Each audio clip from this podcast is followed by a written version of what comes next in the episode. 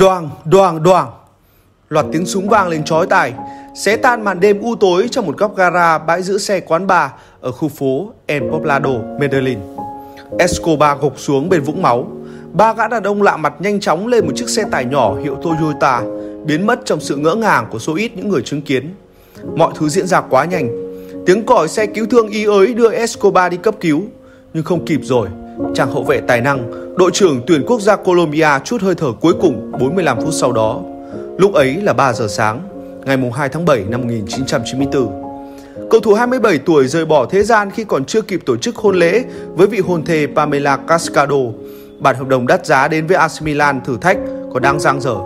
Tương lai phía trước của Escobar tươi sáng biết bao nhiêu thì giờ đây chỉ còn đám tang lạnh ngắt.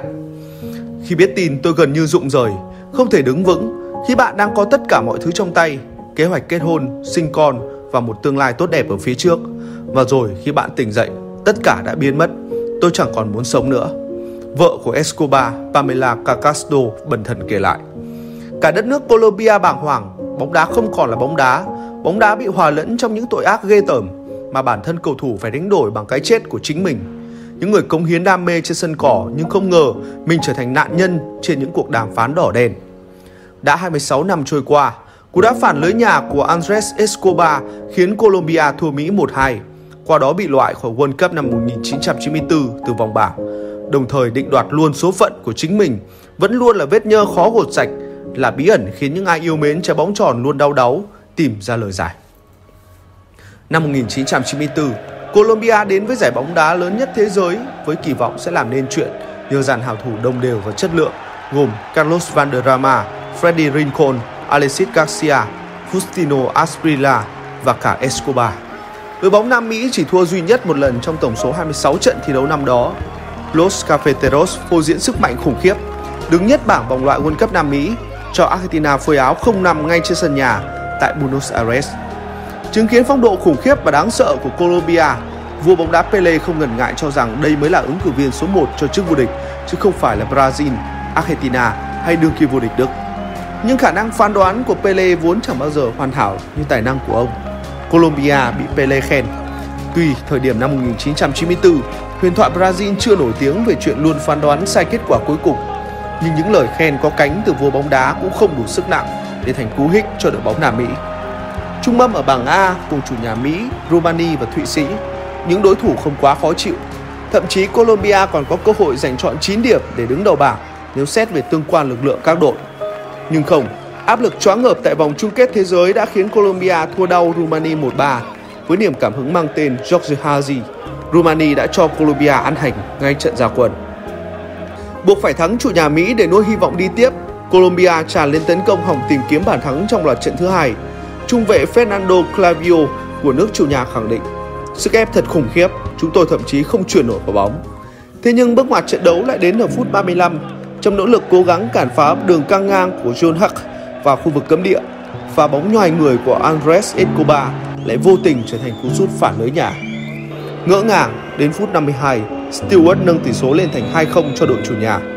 Bàn thắng muộn phút 90 của Valencia là không đủ để Colombia lật ngược tình thế. Andrés không bao giờ hay đúng hơn là không dám xem lại pha phản lưới tai hại của mình. Anh đã rất thất vọng, nhìn trên màn hình TV chứng kiến khoảnh khắc đau lòng ấy. Đứa cháu trai 9 tuổi của cô em gái đội trưởng Colombia đã quay sang thì thào: "Người ta sẽ giết Andrés mất thôi." Maria Escobar chỉ có thể trấn an rằng tất cả mọi người ở đây đều yêu mến chú Andrés.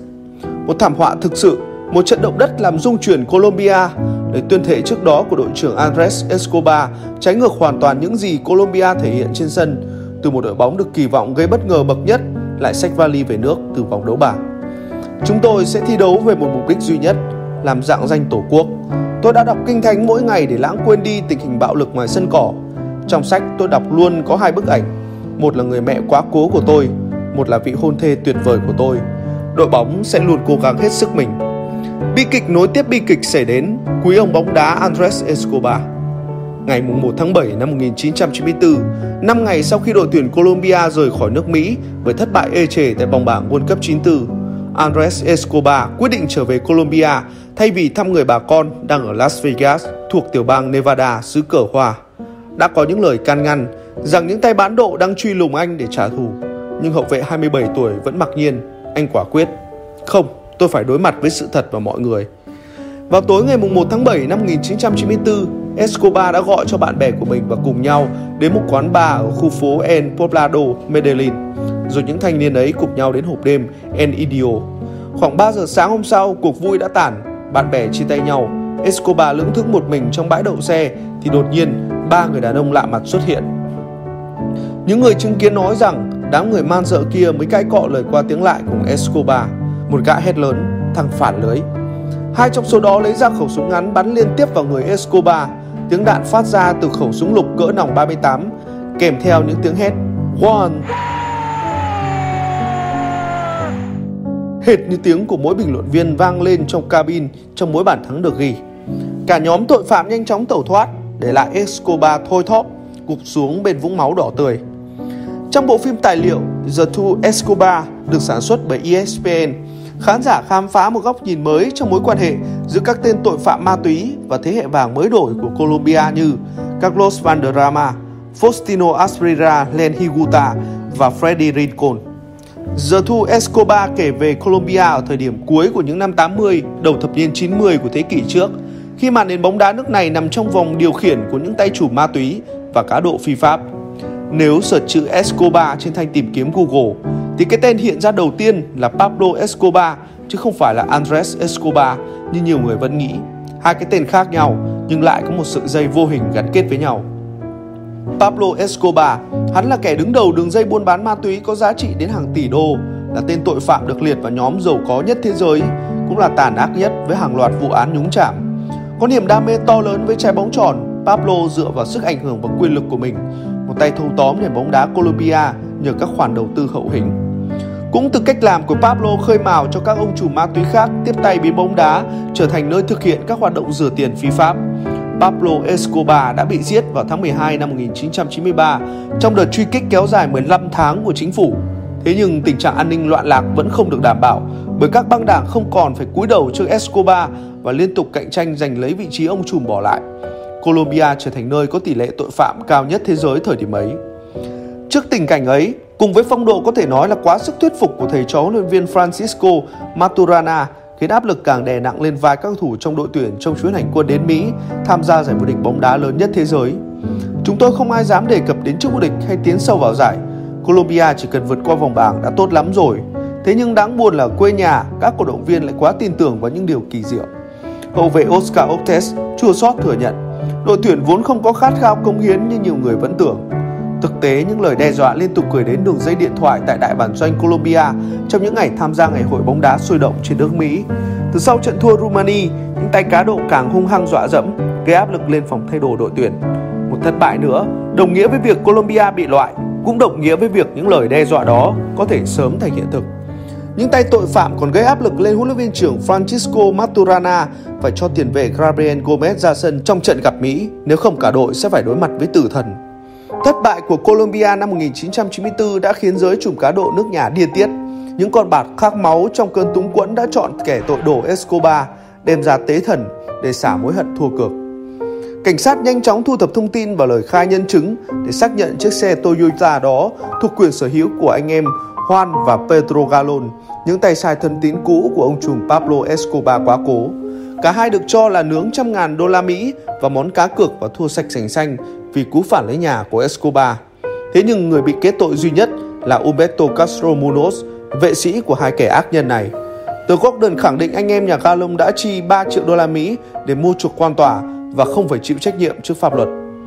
Kẻ có tội nhởn nhơ, còn người xấu số thì đã chìm sâu trong quan tài. Escobar không bị giết vì bóng đá, cậu ấy bị giết bởi chính những vấn đề tồn đọng trong xã hội mà chúng ta đang sống. Huấn luyện viên Francisco lên tiếng bất bình vì cái chết của cậu học trò. Không ai chết vì một sai lầm sân cỏ, nhưng Escobar thì có. Một hậu vệ có biệt danh quý ngài bởi lối chơi lành tính, không có ý triệt hạ đối thủ và ra sân với sự lịch lãm cùng tinh thần thể thao cao thượng. Anh rất sùng đạo, anh đọc kinh thánh mỗi ngày, chứng kiến cảnh tượng bạo lực mỗi ngày. Anh tin rằng bóng đá sẽ dạy con người lòng khoan dung, cứu rỗi đất nước Colombia. Chớ trêu thầy, người hy vọng chấm dứt bạo lực lại bỏ mạng sau những tiếng súng. 120.000 người đã đến viếng lễ tang của Andrés Escobar. Mỗi năm vào ngày 2 tháng 7 năm 1994, những cổ động viên luôn đốt nến đặt hoa tại chính nơi anh bị bắn. Cái chết của cầu thủ có biệt danh Quý Ngài bóng đá trở thành nỗi ám ảnh cho những ai theo nghiệp cầu thủ. Trong đội hình được coi là thế hệ vàng Colombia năm ấy đều lần lượt lựa chọn phương án rời quê hương ra nước ngoài thi đấu. Còn những Herrera bị khủng hoảng tinh thần nghiêm trọng, Asprilla và Valderrama thì đã hết động lực thi đấu cho đội tuyển. Bóng đá Colombia rơi vào thời kỳ suy thoái nghiêm trọng. Một bức tượng của Escobar được dựng lên tại Medellin. Năm 2014, Colombia đã vào đến tứ kết World Cup, vừa tròn 20 năm ngày xảy ra sự kiện chấn động. Không còn cách nào tốt hơn gửi đến linh hồn người đội trưởng một thời bằng kết quả mỹ mãn tại sân chơi lớn nhất trái bóng tròn bằng màn trình diễn đẹp mắt và cống hiến. Đất nước Colombia đã thay đổi, như chú chim phượng hoàng trở về từ đổ nát, tình yêu bóng đá hồi sinh mạnh mẽ. Cuộc sống thì vẫn chưa kết thúc, chúng ta phải tiếp tục chiến đấu, sẽ không sao cả, chúng ta phải đứng lên. Những dòng chữ trong bức thư mà Andrés Escobar đã viết sau khi trở về từ World Cup năm 1994 đến giờ vẫn khiến nhiều người nghẹn lòng. Hy vọng rằng sẽ không có thêm một Escobar nào nữa.